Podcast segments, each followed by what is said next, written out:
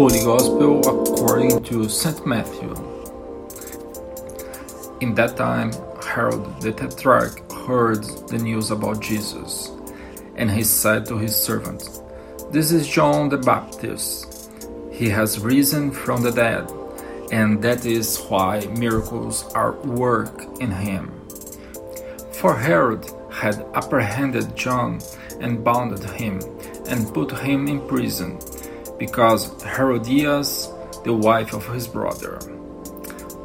For John was telling him, It was not lawful for you to have her.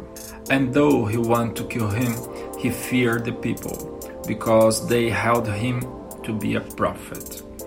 Then, on Herod's birthday, the daughter of Herodias danced in their midst, and it pleased Herod. And so he promised with an oath to give her whatever she would ask of him.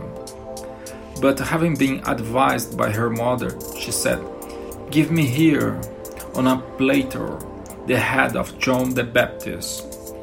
And the king was greatly saddened because of his oath and because of those who sat at the table with him. He ordered it to be given. And he sent and beheaded John in prison. And his head was brought on a platter, and it was given to the girl, and she brought it to her mother. And his disciples approached and took the body, and they buried it. And arriving, they reported it to Jesus. The Gospel of the Lord.